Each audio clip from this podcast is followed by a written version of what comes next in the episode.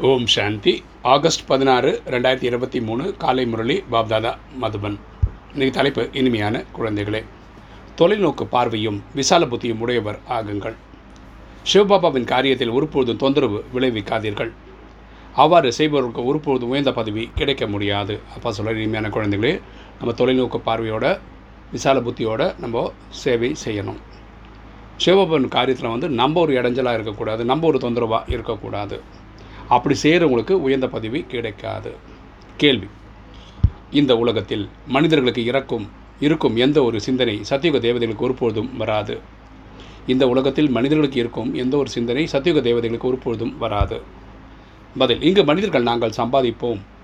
என்றால் பிற்காலத்தில் எங்களது குழந்தைகள் மற்றும் பேரக்குழந்தைகள் அனுபவிப்பார்கள் என்று நினைக்கிறார்கள். இங்கே அப்படி இருக்க இல்லையா? ஏழு ஏழு தலைமுறைக்கு சம்பாதிக்கிறேன் அப்படின்ற எண்ணம் இங்கே இருக்கிறவங்களுக்கு இருக்குது அதனால தான் கண்ணாமுன்னான்னு சம்பாதிக்கிறாங்க.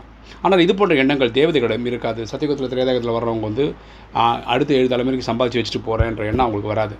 ஏனெனில் அவர்களுடைய குழந்தைகள் மற்றும் பேர குழந்தைகள் எல்லோருமே இங்கிருந்து தான் ஆசையை எடுத்துக்கொண்டு செல்கிறார்கள். சத்தியகுல் திரேதாகம் வர்றவங்க எல்லாமே இங்கே சங்கமத்தில் சம்பாதிச்சவங்க.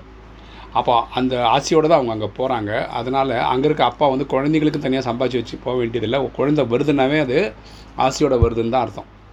எங்களுடைய அழிவற்ற ராஜ்யமாகும் என்று அவர்கள் புரிந்திருப்பார்கள். அவங்களுக்கு நல்லா தெரியும் அழிவற்ற ராஜ்யத்தில் தான் இருக்கணும் இங்கே அவர்கள் ஒவ்வொருவரும் முயற்சி செய்து கொண்டிருக்கிறாங்க. இந்த நேரத்தில் எல்லாருமே அவங்க சத்தியுகத்திர ராஜ்யத்தோட ஆசையை சம்பாதிச்சுட்டு இருக்காங்க. தாரணை. முதல் பாயிண்ட்டு தனது நேரத்தை சேவையில் பயனுள்ளதாக ஆக்க வேண்டும். உடல் மனம் பொருள் அனைத்தையும் அர்ப்பணம் செய்து உயிருள்ள வரையும் படிப்பை படித்துக்கொண்டே இருக்க வேண்டும். நம்ம டைமை சேவையில் நல்லபடியாக பயன்படுத்திக்கணும். நம்ம வந்து உடல் மனம் பொருள் எல்லாமே இறைவனுடைய சேவையில் அர்ப்பணிக்கணும். அதுக்கு நல்லபடியாக படிக்கணும். ரெண்டு தங்களுக்குள் ஒருவருக்கு ஒருவர் பாலனை செய்ய வேண்டும். நம்ம ஒவ்வொருத்தரும் ஒவ்வொருத்தரை வளர்க்கணும். அதாவது எனக்கு தெரிஞ்ச நாலேஜ் பாயிண்ட் உங்களுக்கு சொல்லணும் நீங்கள் உங்களுக்கு தெரிஞ்ச நாலேஜ் பாயிண்ட் எனக்கு சொல்லணும். தந்தைக்கு கீழ்ப்படியாமல் இருக்கும் வகையிலான எந்த ஒரு காரியமும் செய்யக்கூடாது. அப்பாவுக்கு கெட்ட பேர் வர மாதிரி எந்த ஒரு செயலும் நம்ம செய்யக்கூடாது. வரதானா? அவினாஷி அதீந்திரிய சுகத்தில் இருந்து அனைவருக்கும் சுகம் தரக்கூடிய மற்றும் சுகம் பெறக்கூடிய மாற்ற சுகம் தரும் வள்ளல் ஆகுக. அவினாஷி அதீந்திரிய சுகத்தில் இருந்து அனைவருக்கும் சுகம் தரக்கூடிய மற்றும் சுகம் பெறக்கூடிய மாச சுகம் தரும் வள்ளல் ஆகுக. விளக்கம் பார்க்கலாம். அதீந்திரிய சுகம் என்றால் ஆத்மீக சுகம். அதீந்திரிய சுகம் என்றது ஆத்மாடையக்கூடிய ஒரு பரவச நிலை. அழியாதது. இந்திரியங்கள் அதுவே அழியக்கூடிய என்பதால் அவற்றால் கிடைக்கும் சுகமும் கூட அழியக்கூடியதாக இருக்கும். இந்திரிய சுகம்ன்றது உடலால் கிடைக்கக்கூடிய சுகம். அதீந்திரிய சுகம்ன்றது ஆத்மாவில் கிடைக்கக்கூடிய சுகம்.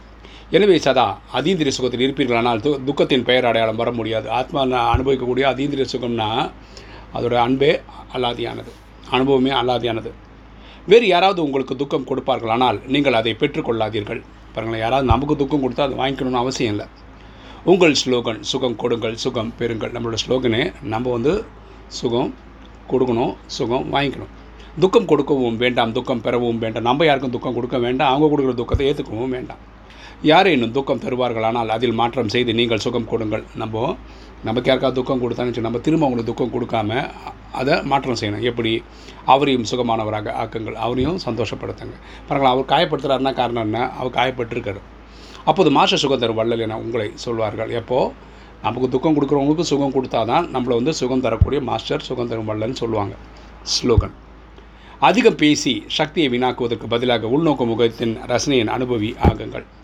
அதிகம் பேசி சக்தியை வீணாக்குவதற்கு பதிலாக உள்நோக்கிய முகத்தின் ரக ரசனையின் அனுபவம் அனுபவி ஆகுங்கள்.